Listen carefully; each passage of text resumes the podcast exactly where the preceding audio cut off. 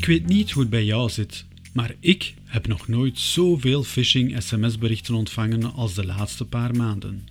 Zoals: Je hebt recht op een bonus van 120 euro, zegt de regering tegen me. Uw bankkaart is geblokkeerd, zegt mijn bank. Of ook nog: Je hebt een bericht van je bank.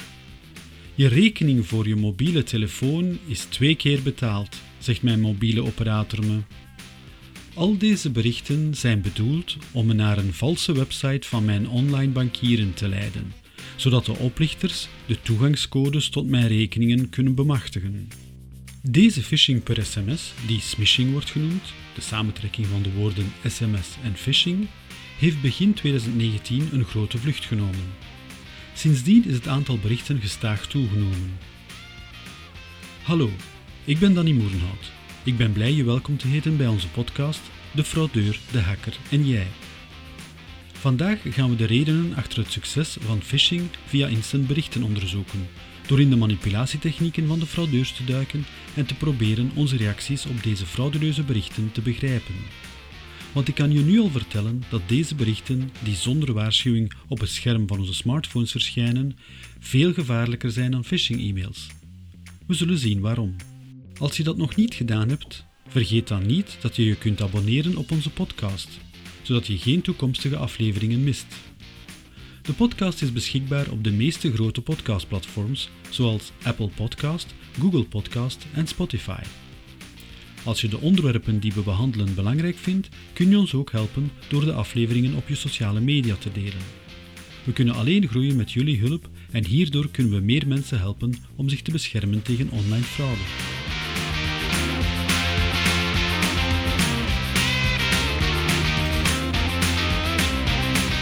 Laten we beginnen met even stil te staan bij wat we bedoelen met instant berichten. Tenminste voor het doel van deze aflevering over smishing. Want hoewel we het hier vooral over sms gaan hebben, geldt wat we gaan bespreken voor alle instant berichtendiensten, zoals Facebook Messenger, WhatsApp enzovoort. Een instant bericht is een gesprek in tekstvorm, ook wel chat genoemd.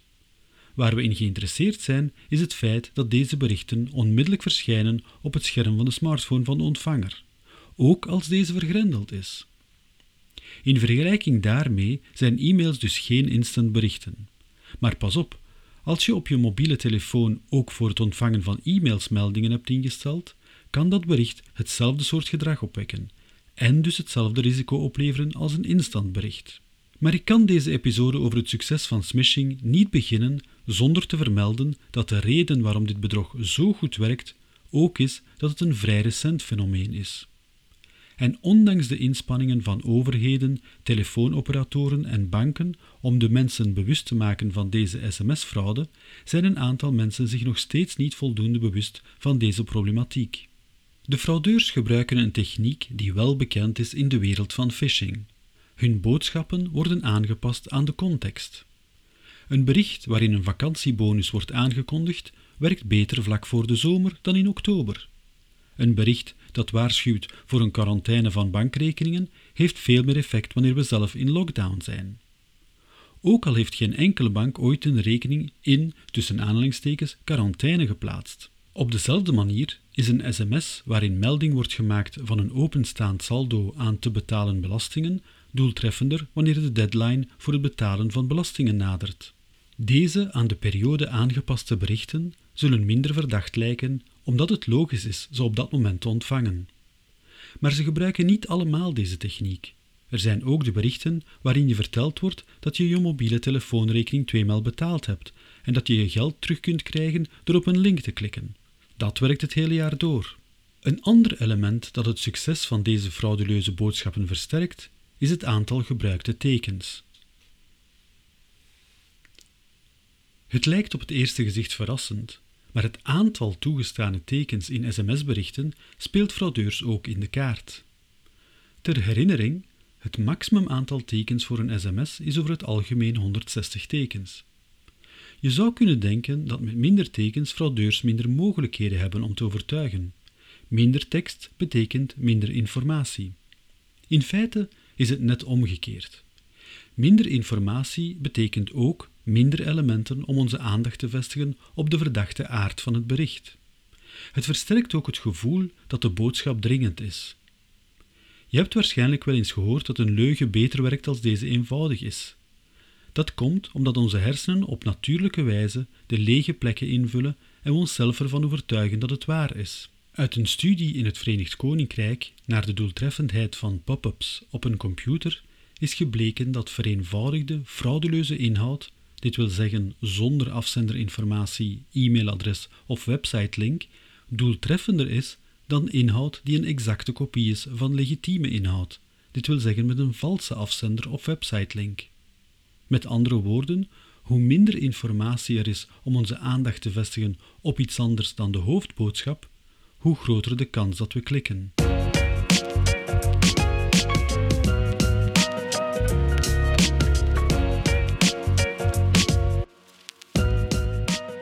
Het laatste element dat deze boodschappen tot een succes maakt, en dus gevaarlijk, is dat ze verschijnen als onverwachte waarschuwing. Onze hersenen zijn geweldige machines, maar ze zijn ook lui. Psycholoog en Nobelprijswinnaar-econoom Daniel Kahneman heeft het hierover in zijn boek Thinking Fast and Slow, waarin hij uitlegt hoe we onze beslissingen nemen. Als je het nog niet gelezen hebt, raad ik het je ten zeerste aan. De auteur maakt het onderscheid tussen twee systemen om na te denken en te beslissen. Om een lang verhaal kort te maken, is wat hij systeem 1 noemt ons vermogen om automatische beslissingen te nemen. Het is duidelijk het systeem dat we het gemakkelijkst en het vaakst zullen gebruiken. Systeem 2 is gebaseerd op reflectie, maar het kost energie, dus we gebruiken het alleen als het echt nodig is. Het is duidelijk dat instantberichten zoals phishing-sms-berichten een automatische reactie van onze kant conditioneren. En bij deze automatische reactie komt geen denken aan te pas, maar reflexen. Systeem 1 dus. Als iemand me vertelt dat ik mijn telefoonrekening twee keer betaald heb, ga ik niet tegen mezelf zeggen: dat kan niet, want dat wordt via een domiciliering betaald. Nee, ik ga klikken, want ik wil meteen mijn geld terug. Mijn reactie zal dezelfde zijn als ik te horen krijg dat ik een coronabonus kan krijgen. Zelfs als ik er in de pers nog nooit van gehoord heb, druk ik op het schermpje van mijn smartphone om het geld te krijgen. En zo nemen de oplichters ons beet. Het is ook belangrijk te weten dat onze hersenen nog minder goed in staat zijn op te letten als de boodschap ons onderbreekt. Dit is een van de elementen die naar voren kwamen uit de Britse studie over pop-ups die ik eerder noemde. In dat onderzoek ontvingen de proefpersonen pop-up meldingen die belangrijke beveiligingsupdates aankondigden. Diegenen die met deze waarschuwingen geconfronteerd werden op het moment dat ze minder belangrijke taken aan het uitvoeren waren, hadden meer kans om de kwaadaardige waarschuwingen, dat wil zeggen de valse, op te merken. Zo'n minder belangrijke taak was bijvoorbeeld het invullen van een eenvoudige vragenlijst.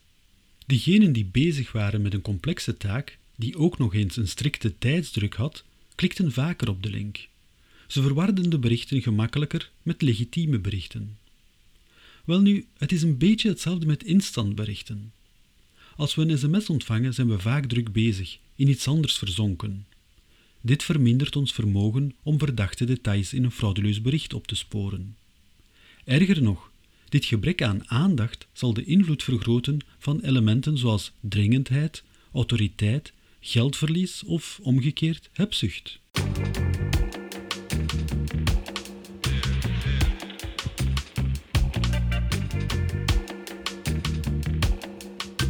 Als alles wat ik zojuist heb uitgelegd verontrustend lijkt, moet je weten dat je je nog steeds tegen deze berichten kunt beschermen en dat het mogelijk is ze te herkennen. Allereerst ben je door naar deze podcast te luisteren beter geïnformeerd en de eerste bescherming is bewustwording. Begrijpen hoe we reageren en hoe oplichters ons misleiden verkleint de kans dat je voor de gek gehouden wordt. Ten tweede, neem de tijd. Klik nooit meteen op een link. Neem de tijd om jezelf vragen te stellen als je een instantbericht ontvangt. Is het logisch dat ik dit nu ontvang? Heb ik er al eerder van gehoord? Heeft mijn bank of de administratie me hiervoor al een sms gestuurd? Waarheen leidt de link in het bericht? Want als de link in het bericht je naar je online bank brengt en ze je om je toegangscodes vragen, loop weg. Ik bedoel, stop alles, meteen. Dit is waarschijnlijk het belangrijkste om te onthouden om je veiligheid te garanderen. Niemand stuurt berichten die naar de online bank leiden. Of niemand zou het ooit moeten doen.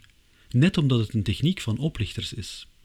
Dus als een sms of Facebook-bericht je naar de inlogpagina van je online bank brengt, voer dan zeker nooit je toegangscodes in. En als je het niet zeker weet, probeer dan meer te weten te komen.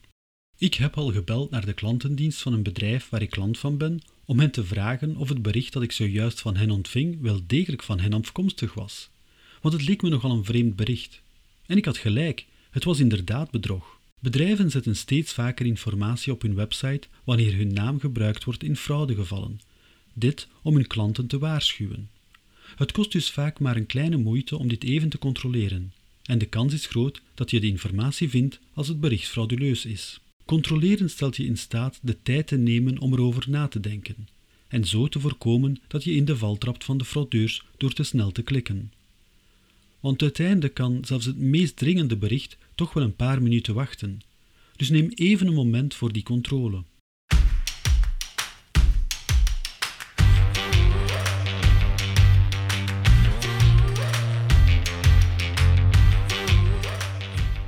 Als je dankzij deze raad een frauduleus bericht hebt ontdekt, meld het dan aan de autoriteiten.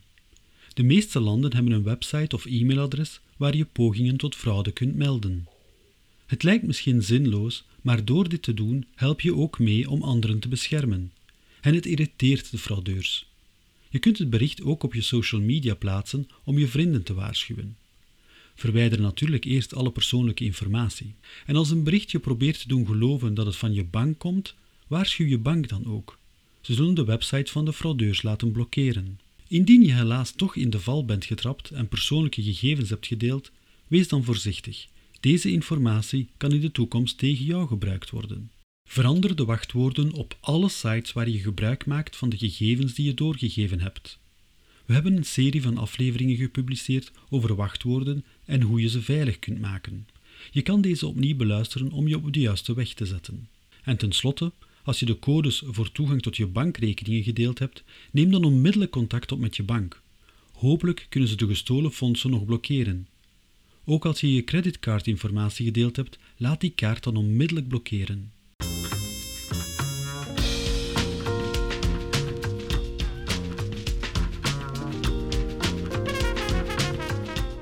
We komen aan het einde van deze aflevering. Als je het leuk vond, of zelfs als je het niet leuk vond, aarzel dan niet om het ons te vertellen door een commentaar achter te laten. Het helpt ons je op maat gesneden inhoud aan te bieden om je zo te helpen veilig op internet te gaan.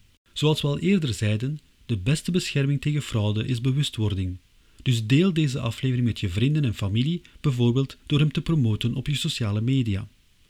Fraude bestrijden doen we samen.